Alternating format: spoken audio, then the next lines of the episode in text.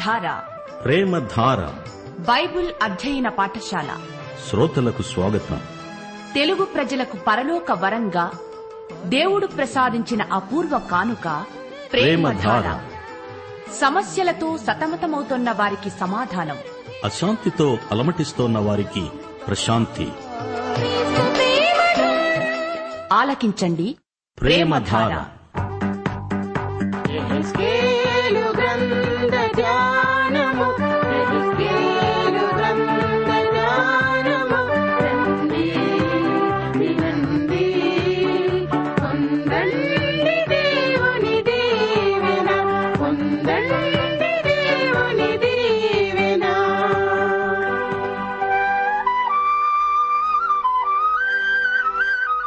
ప్రియ శ్రోతలు బాగున్నారా?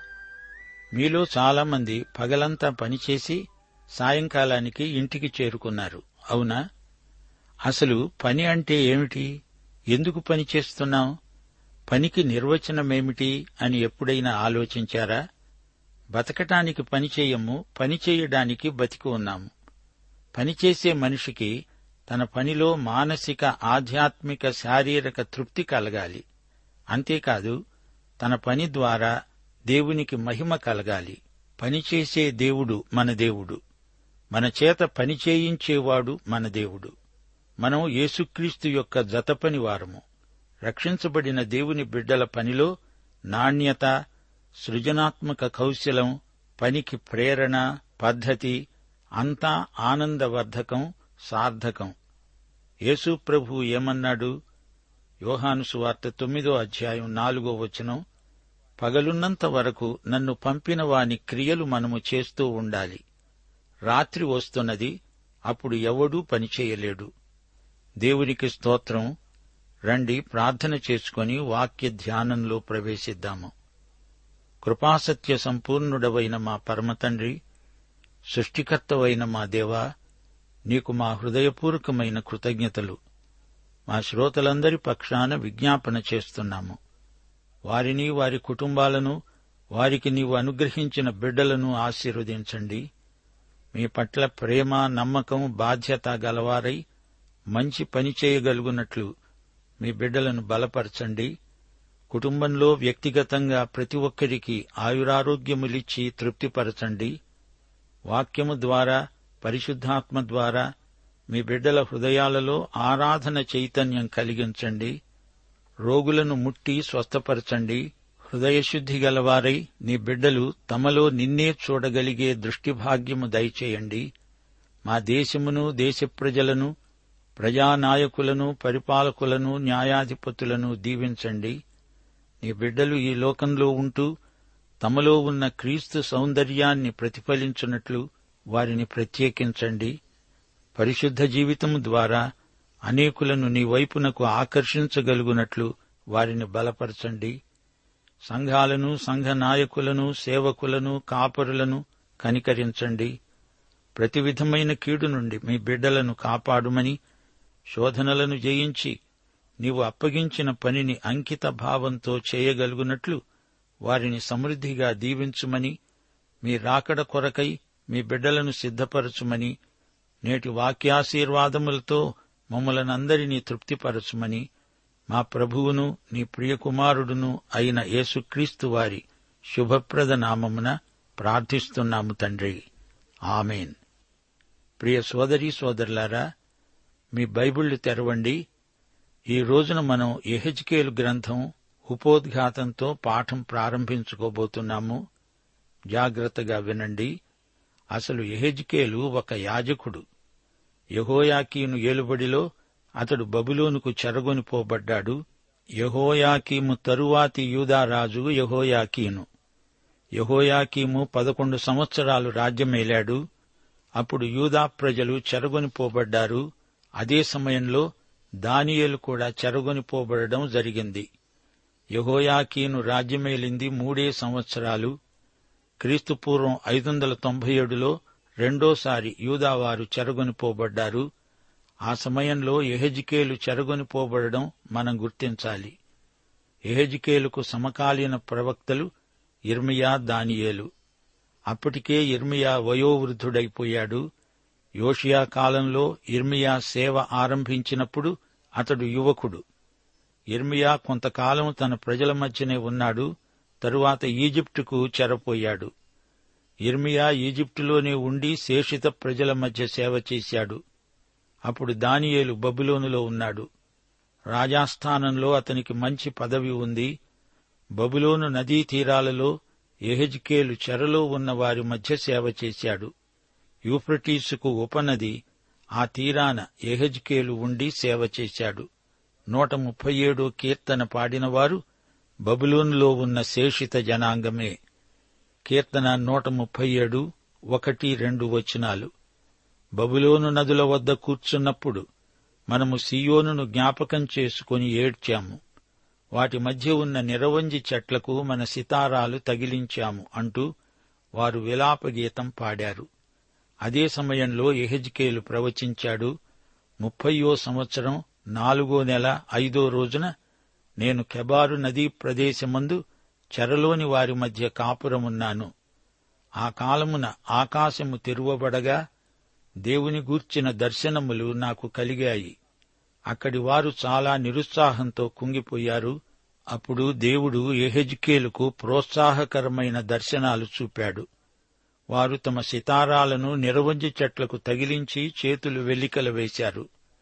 ఇర్మియా ఎహెజ్కేలు దానియేలు ఈ ముగ్గురు గొప్ప ప్రవక్తలే. ఈ ముగ్గురికి దేవుడు ప్రత్యేకమైన సేవా బాధ్యతలు అప్పగించాడు. ఈ ముగ్గురు తమ సేవాకాలంలో ఒకరిని ఒకరు చూచుకొని ఉండలేదు. ఏజ్కేలు ఉన్న ప్రాంతాలలో దానియేలు ఎన్నడూ ప్రయాణం చేసి ఉండలేదేమో. అయితే అక్కడి ప్రజలను గురించి ఎంతో శ్రద్ధ వహించాడు. ఇర్మియా దానియేలు ఒకరినొకరు ఎన్నడూ కలుసుకొని ఉండలేదు. అయితే ఇర్మియా ప్రవచనాలను దానియేలు ఎరుగును. దానియేలు తన యువదశలో ఎరుషలేములో ఇర్మియా మాట్లాడుతూ ఉంటే విని ఉండవచ్చు. ఎహెజ్కేలు కూడా తన యువతలోనే చెరలోకి పోయాడు. అతడు కూడా తన బాల్యంలో ఇర్మియా ప్రబోధాలు విని ఉండవచ్చు. అయితే వ్యక్తిగతంగా దానియేలును అతడు ఎరుగడు. ఎహెజ్కేలు ప్రవచనాలలో ఒక ప్రత్యేకత ఉంది. ఈయన ప్రవచనాలు పూర్తిగా ఆధ్యాత్మికమైనవి. ఎహజ్కేలు ప్రవచనాలలో దేవుని వ్యక్తిత్వం తేటగా కనపడుతుంది. గమనించండి ఎహెజ్కేలు పరిశుద్ధాత్మ ప్రవక్త యషయా కుమారుని ప్రవక్త ఇర్మియా తండ్రి యొక్క ప్రవక్త. యూదా చెరగొనిపోబడిన తరువాత కూడా అబద్ధ ప్రవక్తలు మాట్లాడుతూనే ఉన్నారు. ఇరుషలేము నాశనం కాదని అందరూ తిరిగి వస్తారని వీరు ప్రకటించటం మానలేదు. రెండో చెర వరకు ఎరుషలేము నాశనం కాలేదు. క్రీస్తు పూర్వం ఐదు వందల ఎనభై ఆరులో నెబుకద్నెజరు ఎరుషలేముపై దండెత్తి వచ్చిన మూడో దండయాత్రలో ఎరుషలేమును దగ్ధం చేశాడు. ఆ మధ్యకాలంలో పది సంవత్సరాలు అబద్ధ ప్రవక్తలు అలా వాగుతూనే ఉన్నారు. ఇర్మియా బబులోనులోని వారికి కబురు పెట్టి ప్రవచించాడు ఎరుషలేము ధ్వంసమైపోతుంది. ఇదే ప్రవచనాన్ని ఏహెజ్కేలు ధృవపరిచాడు ప్రజలారా దేవుని వైపు తిరగండి అంటూ హెచ్చరించాడు. మీరు ఎరుషలేముకు తిరిగి రావాలనుకుంటున్నారా? ముందుగా దేవుని తట్టు తిరగండి అంటూ ఎహెజికేలు ఖండితంగా చెప్పాడు. చివరికి దేవుని గడియారం ప్రకారమే కొద్దిమంది శేషప్రజ దేవుని వైపు మరలిన వారై ఎరుషలేముకు వచ్చి ఎంతో ఆశాభంగం చెందారు. ఎహెజ్కేలు చెరలోకి పోయిన తరువాత ఐదు సంవత్సరాలకు సేవ ఆరంభించాడు. అప్పటికి అతనికి ముప్పై సంవత్సరాల వయస్సు. అవి యూదాజాతి చరిత్రలో చీకటి పుటలు. ఎహెజ్కేలు ఒక చీకటి కోణంలో లోయలో ఒక మూలన నిలిచి ప్రవచించాడు. దొంగ ప్రవక్తల మాటలను ధైర్యంగా ఖండించాడు. ప్రజల నిర్లక్ష్య వైఖరిని విషాదాన్ని ఎహెజ్కేలు వేలుపెట్టి చూపాడు. వారి పాపాలకు ఫలితంగా వచ్చిన శిక్షను వారికి ఎత్తి చూపాడు. అయినా ప్రజలు ఎహెజ్కేలు ప్రవచనాలను ఖాతరు చేయలేదు. ఎహెజ్కేలు ఒక కొత్త పద్ధతిలో ప్రవచించసాగాడు. ఉపమానాలను ఉపన్యసించటం మానేశాడు. యేసు ప్రభువులాగే ఆ ఉపమానాలను తాను స్వయంగా చేసి చూపాడు. ఎహెజ్కేలు ఇరవై నాలుగో అధ్యాయం ఇరవై నాలుగో వచనం దేవుడన్నాడు ఎహెజ్కేలు మీకు సూచనగా ఉంటాడు. అతడు చేసిన దానంతటి ప్రకారం మీరు చేస్తారు. ఇది సంభవించినప్పుడు నేనే ప్రభు అయిన యహోవానై ఉన్నానని మీరు తెలుసుకుంటారు. ఈ విధంగా ఎహెజ్కేలు ప్రజల దృష్టిని ఆకర్షించాడు.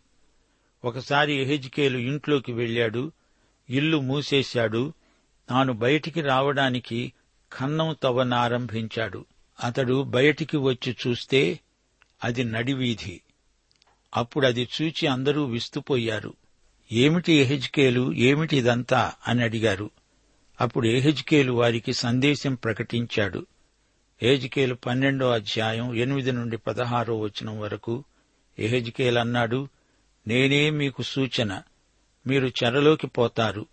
దేశాంతర నివాసులవుతారు. తమ సామగ్రిని బయటికి గోడ కన్నముకుండా మోసుకపోతారు. మీరు బబులోనుకు వచ్చేస్తారు. రాజు చనిపోతాడు. ప్రజలను నలుదిక్కులకు చెదరగొడతాను. అన్యజనుల మధ్య వారు నా తట్టు తిరుగుతారు. సాక్ష్యార్థమై వారిలో కొందరిని నాశనం కాకుండా తప్పిస్తాను. శ్రోతలు ఎహెజ్కేలు దేవుని మహిమ ప్రవక్త. చెరలో ఉండి ప్రవచించిన ప్రవక్త త్రయాన్ని జ్ఞాపకముంచుకోండి. ఎహెజ్కేలు దానియేలు పద్మసు ద్వీపంలో యోహాను. వీరు ముగ్గురు ప్రవాస ప్రవక్తలు. ఈ ముగ్గురి ప్రవచన దర్శనాలు చిత్రపటాలలోని చరిత్రే. వీరి భాష సాంకేతికం. వీరు మహాకాంతివంతమైన వెలుగును చూచిన ప్రవక్తలు. ఎహెజ్కేలు దేవుని షకీనా మహిమ సొలమోను మందిరాన్ని విడిచిపోవటం చూచాడు. అయితే అదే షకీనా మహిమ సుదూర భవిష్యత్తులో తిరిగి రాబోతోందని ప్రకటించాడు. అదే వెయ్యేండ్ల పరిపాలనా యుగం. అదే దేవుని రాజ్యయుగం. ఎహెజ్కేలు దర్శనం సుదూర దర్శనం. క్రీస్తు శ్రమలలో గుండా రాజ్య మహిమ దర్శనం చూచాడు. ఈ ప్రవక్తలను గురించి భక్త పేతురు బంగారం లాంటి మాట ఒకటన్నాడు. ఒకటి పేతురు మొదటి అధ్యాయం పదకొండో వచనం. మీకు కలిగే ఆ కృపను గూర్చి ప్రవచించిన ప్రవక్తలు ఈ రక్షణను గూర్చి పరిశీలిస్తూ తమ ఎందున్న క్రీస్తు ఆత్మ క్రీస్తు విషయమైన శ్రమలను గురించి వాటి తరువాత కలుగబోయే మహిమలను గూర్చి ముందుగా సాక్ష్యమిచ్చినప్పుడు ఆ ఆత్మ ఏ కాలమును ఎట్టి కాలమును సూచిస్తూ వచ్చారో దానిని విచారించి పరిశోధించారు. దేవునికి స్తోత్రం. శ్రోతలు ఎహెజ్కేల్ గ్రంథం మొదటి అధ్యాయం వినండి. దేవుని మహిమ దర్శనం చూచినవాడు ఎహెజ్కేలు. దేవుని వాక్యంలోని దర్శనాలన్నిటికీ ఎహెజ్కేలు చూచిన మహిమ దర్శనం కీలకం లాంటిది. ప్రకటన గ్రంథంలోని ప్రత్యక్షం దానియేలు ప్రవచనాలపై విశేషించి ప్రభువు చేసిన ఆలివుకొండ ప్రసంగముపై ఆధారపడి ఉంది అంటారు. నిజమే. కాని ఎహెజ్కేలు చూచిన దర్శనముల ప్రభావం ప్రకటన గ్రంథమంతటా కనిపిస్తోంది. ఎహెజ్కేలు మొదటి అధ్యాయంతో ప్రకటన గ్రంథం నాలుగు ఐదు అధ్యాయాలను పోల్చి చూడండి. మొదటి అధ్యాయంలో ఎహెజ్కేలు చూచిన దర్శనం ఆధునిక కాలపు యాంత్రిక చాలనం కాదు. ఎహెజ్కేలు చూచిన చక్రాలు చక్రాలలోని చక్రాలు నేటి కాలపు విమానాలు అనుకోకండి. ఆధునిక యాంత్రిక విప్లవాన్ని ప్రవక్తల దర్శనాలతో ముడిపెట్టే ప్రయత్నాలు వాక్యానుసారమైనవి కావు. ఎహెజ్కేలు మొదటి అధ్యాయంలో దర్శనం దేవుని మహిమను గురించినది. యషయా గ్రంథంలో దేవుని సింహాసనాన్ని గురించిన కొన్ని నియమాలు సూత్రాలు ఉన్నాయి. ఇర్మియా గ్రంథంలో దేవుని సింహాసన ప్రయోగం ఉంది. అయితే ఎహెచ్కేల్ గ్రంథంలో సింహాసనముపై కూర్చున్న వ్యక్తి దర్శనం కాదు ఆయన మహిమ దర్శనం ఉంది. ఇది దేవుని సన్నిధి దర్శనం. ఇందులో దేవుని రథం కనిపిస్తున్నది. కాలం గుండా దేవుని రథం పరిగెత్తుతోంది. రధికుడు కాదు ఆయన మహిమ కనిపిస్తోంది. నాలుగు జీవులు కనిపిస్తున్నారు కెరూబులు. ఈ కెరూబులు రథానికి సంబంధించినవి. రథము రథచక్రాలు ఒకటి కాదు సింహాసనం మీది వ్యక్తి దేవుడు. ఈ దర్శనం చాలా గొప్పది మహాదర్శనం. ఇది మానవ బుద్ధికి అతీతమైనది. జాగ్రత్తగా ధ్యానపూర్వకంగా వినండి. ముప్పయో సంవత్సరం నాలుగో నెల ఐదో రోజున నేను అనగా ఎహెజ్కేలును కెరూబు నదీ ప్రదేశంలో చెరలోని వారి మధ్య కాపురమున్నాను. ఆ కాలమున ఆకాశము తెరువబడగా దేవుని గూర్చిన దర్శనములు నాకు కలిగాయి. ఎహెజ్కేలుకు ఇప్పుడు ముప్పై సంవత్సరాల వయస్సు. ఎహెజ్కేలు దేవుని దర్శనం చూచాడు. బబులోను నదీ తీరాన చెరలో ఉన్నవారు సియోనును తలంచుకొని ఏడుస్తున్నారు. ఇక్కడ అదే సమయంలో ఎహెజ్కేలు దర్శనాలు చూస్తున్నాడు. అవతల ఏడుపు ఇక్కడ దైవ దర్శనం. యహోయాకీను చెరపట్టబడిన ఐదో సంవత్సరం ఆ నెలలో ఐదో దినాన కల్దీయుల దేశమందున్న కెబారు నదీ ప్రదేశమున యహోవా వాక్కు బూజీ కుమారుడు యాజకుడు అయిన ఎహెజ్కేలుకు ప్రత్యక్షము కాగా అక్కడనే యహోవా హస్తము అతని మీదికి వచ్చింది. ఇంకా ఎరుషలేము ధ్వంసం కాలేదు అది సిద్కియా కాలంలో జరుగుతుంది. ఎహెజ్కేలు లేవి గోత్రానికి చెందిన నాయకుడు యాజకుడు కహాతు వంశికుడు. ఎహెజ్కేలు తండ్రి పేరు బూజి. కెబారు యూఫ్రటీసు నది శాఖ. చెరలో ఉన్నవారు ఆ ప్రాంతంలోనే ఉండి సేద్యం చేసుకుంటున్నారు. బబులోనుకు కొన్ని కిలోమీటర్ల దూరంలో ఉన్నది ఈ ప్రాంతం. అందుకే దానియేలు ఎహెజ్కేలు ఒకరినొకరు కలుసుకోవడానికి అవకాశం దొరకలేదు. ఆ ప్రాంతాలకు దానియేలు వచ్చి ఉంటాడు కాని ఎహెజ్కేలుకు దానియేలును కలుసుకునే అవకాశం లభించలేదు. ఎహెజ్కేల్ అంటున్నాడు నేను చూస్తూ ఉండగా ఉత్తర దిక్కు నుండి తుపాను వస్తూ ఉన్నది. గొప్ప మేఘము గోళము వలె గుండ్రముగా ఉన్న అగ్ని కనిపించాయి. కాంతి దాని చుట్టూ ఆవరించి ఉంది. ఆ అగ్నిలో నుండి కరగబడినదై ప్రజ్వలిస్తున్న అపరంచి వంటిది ఒకటి నాకు కనపడింది. దానిలో నుండి నాలుగు జీవుల రూపములు గల ఒకటి కనబడింది. వాటి రూపము మానవ స్వరూపము వంటిది ఉత్తర దిక్కు నుండి తుపాను. ఉత్తర దిక్కు దేవుని సింహాసనము వైపు చూపుతుంది. యషయా పద్నాలుగో అధ్యాయం పదమూడో వచనం సైతాను పతనాన్ని గురించి చెబుతోంది. నేను ఆకాశానికి ఎక్కిపోతాను. దేవుని నక్షత్రాలకు పైగా నా సింహాసనాన్ని హెచ్చిస్తాను.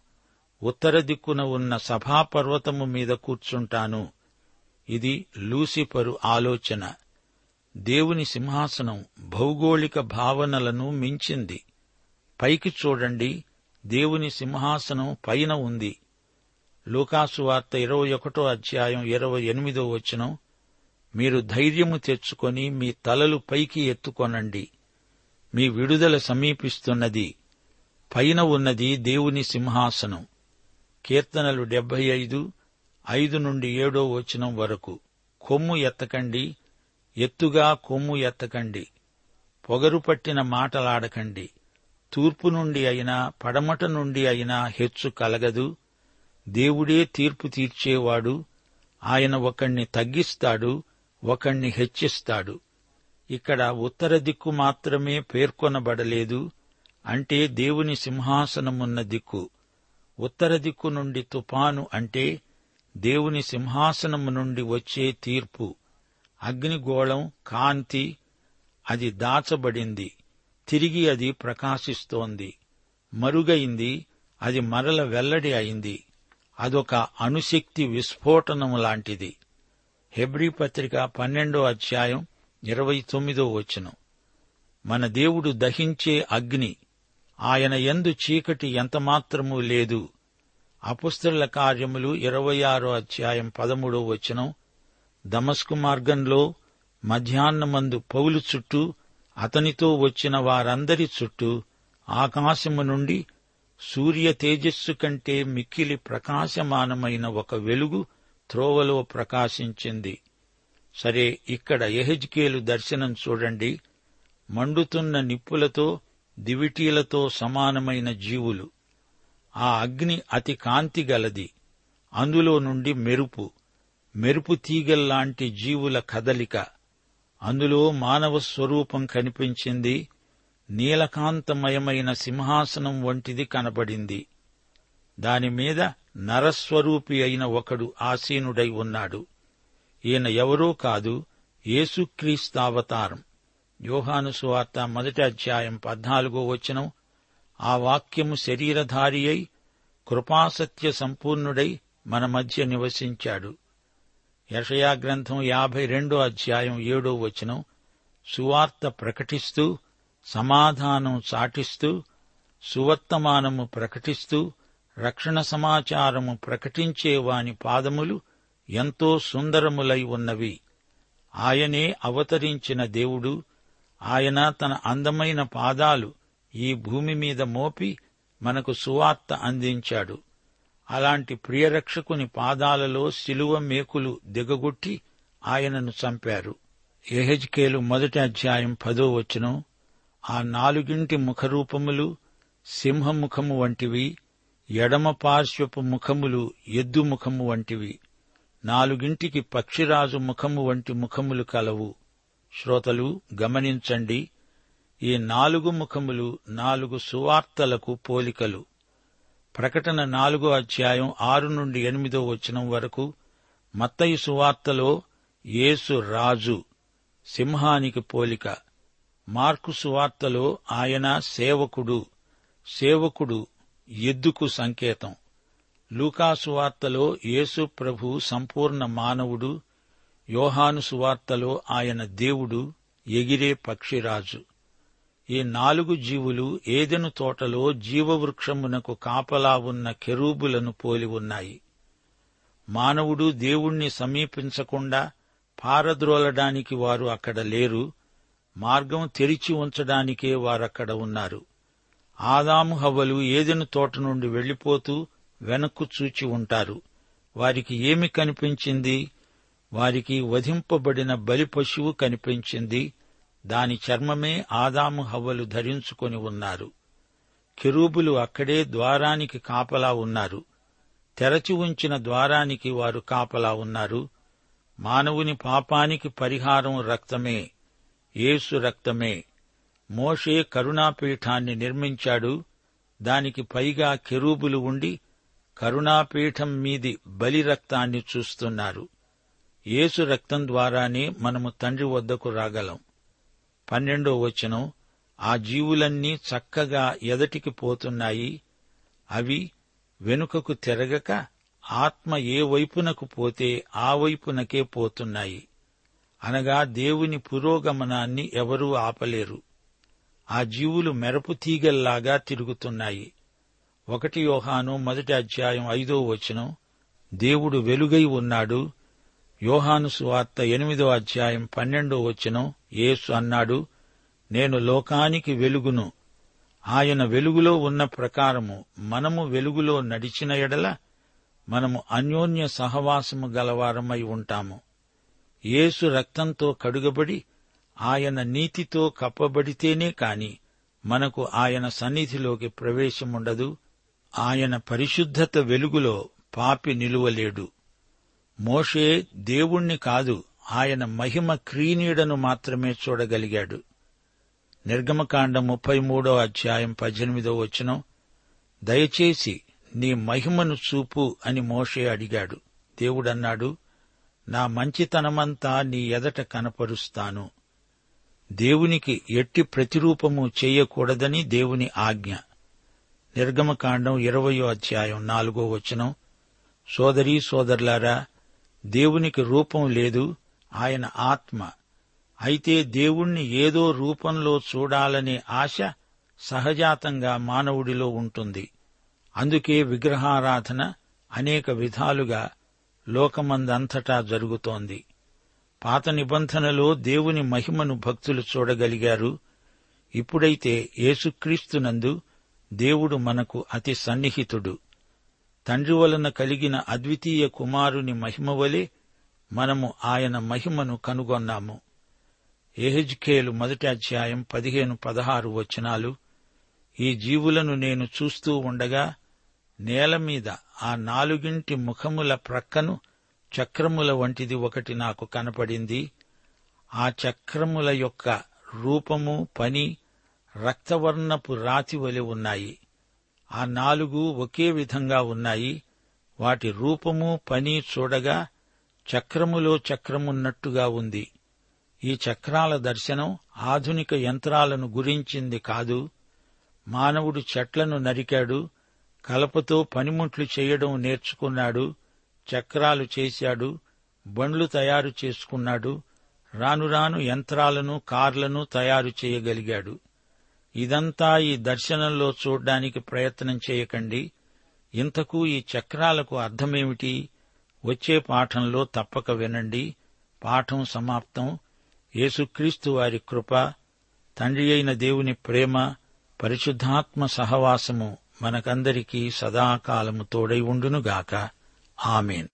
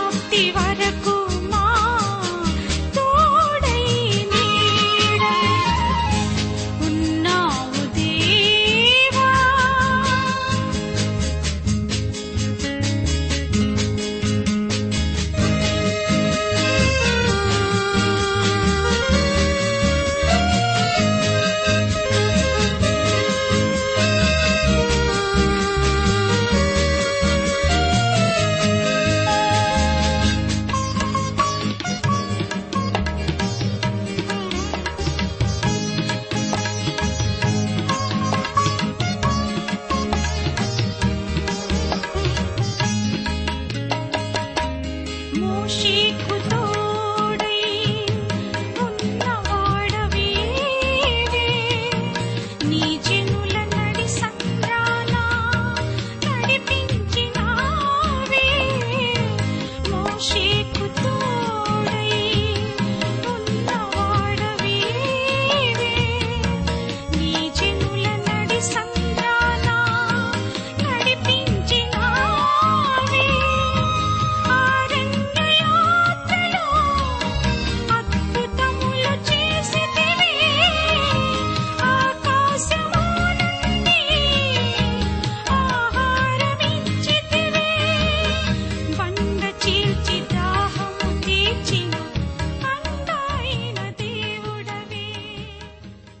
ప్రేమధార బైబిల్ అధ్యయన కార్యక్రమంలో మీరింతవరకు ఎహెస్కేల్ గ్రంథ వర్తమానాలు వింటున్నారు.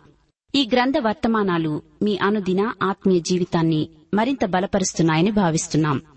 ప్రస్తుతం మీరు వింటున్న ఎహెస్కేల్ గ్రంథ వర్తమానాలపై తిరిగి వచ్చిన దేవుని గొప్ప మహిమ అనే పుస్తకాన్ని సిద్ధం చేస్తున్నాం.